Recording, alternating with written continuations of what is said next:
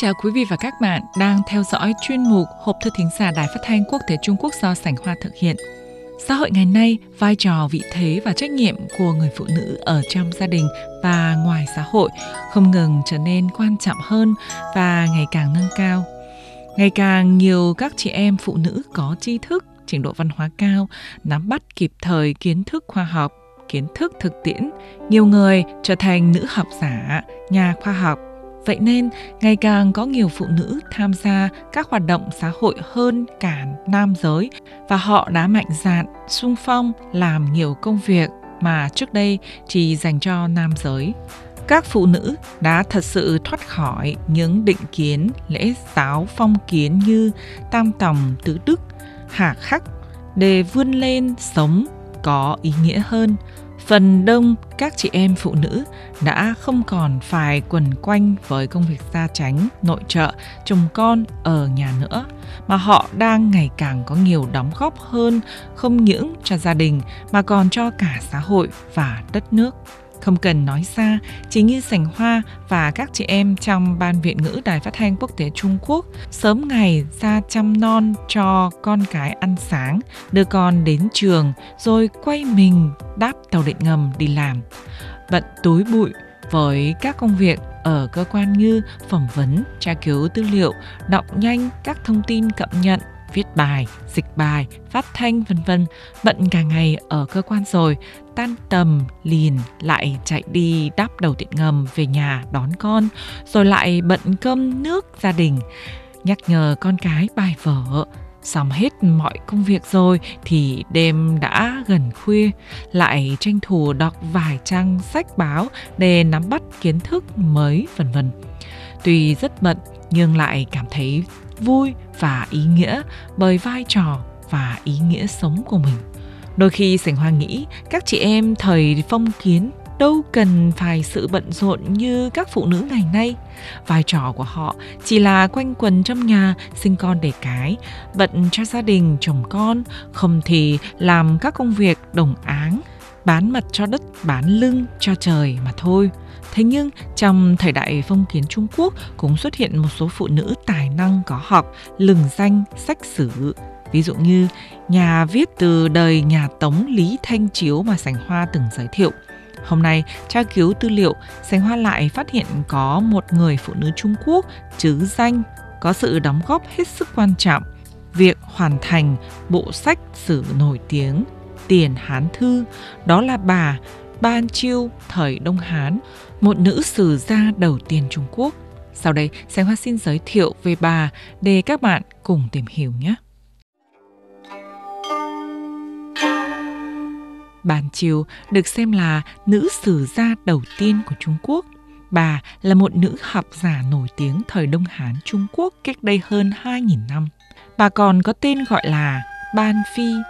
Bà xuất thân trong một danh gia vọng tộc rất có tài, viết văn làm thơ.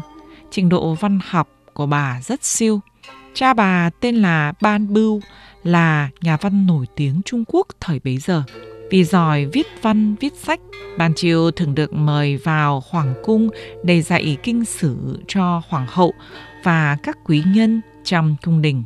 Năm 14 tuổi, Ban Chiêu gả cho Tào Thế Thúc, có đức hạnh lại thêm học giỏi, Đôi vợ chồng trẻ này sinh hai người con trai, gia đình đầm ấm hạnh phúc. Sách sử ghi về ông không nhiều, chỉ tiếc rằng đôi vợ chồng ngày chỉ sống với nhau khoảng 10 năm.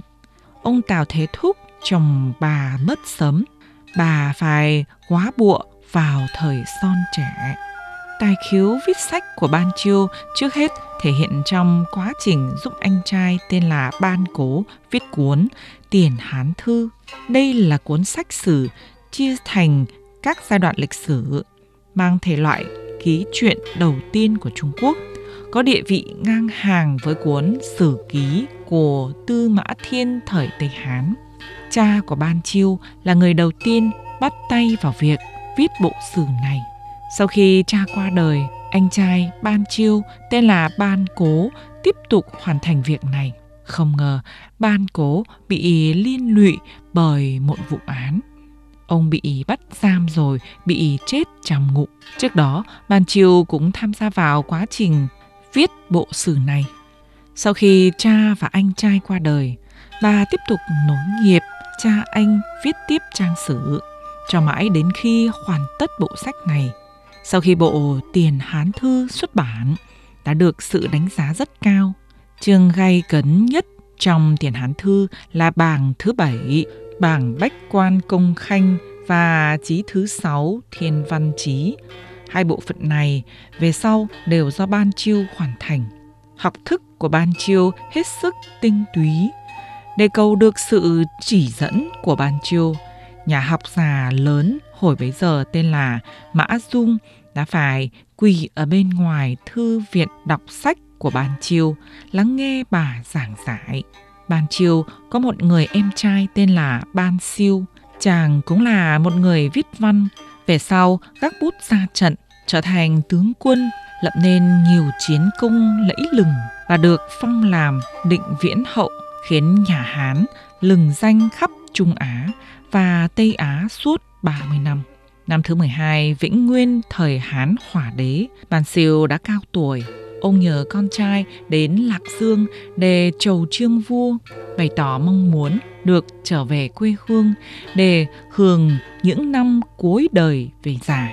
Thế nhưng, trong suốt ba năm liền, nhà vua không hề đoái hoài đến nguyện vọng của Ban Siêu.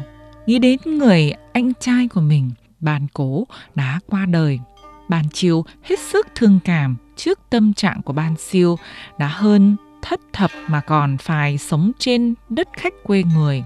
Bà liền quyết định bất chấp mọi khó khăn đi thuyết phục hộ cho bàn Siêu. Thế là Ban Chiêu trình thư lên vua. Trong thư bàn Siêu dẫn lại nhiều điển tích, ám thị nhà vua không nên thương hại cho người em trai của mình để tuổi cao sức yếu muốn trở về quê nhà. Bài viết của Ban Chiêu có tình có lý, vua đọc xong cũng phải động lòng. Không bao lâu, nhà vua liền cho phép Ban Siêu rời khỏi triều đình, trở về quê hương. Bạt Chiêu chủ yếu sống trong thời Hán hòa Đế, về sau nhà vua băng hà, vua mới lên nối ngôi lại ít tuổi. Thái hậu bèn ra triều xử lý việc nước. Bàn triều được tôn làm sư phụ tham gia vào các công việc triều đình. Bà hết lòng, trung hiếu, dốc hết tài trí của mình cho đất nước. Về sau, Ban Chiêu tuổi cao sức yếu rồi qua đời. Thái hậu liền mặc áo đơn sơ để tưởng niệm và làm lễ quốc táng. Ban Chiêu là một người phụ nữ tài ba, học vấn uyên bác, phẩm chất cao thượng, Bà không những là một nhà sử học, nhà văn học mà còn là một nhà chính trị nổi tiếng thời Đông Hán, Trung Quốc. Các bạn thân mến, do thời gian có hạn, chương trình Hộp thư thính giả kỳ này xin khép lại tại đây. Cảm ơn sự quan tâm theo dõi của quý vị và các bạn. Thân ái, chào các bạn.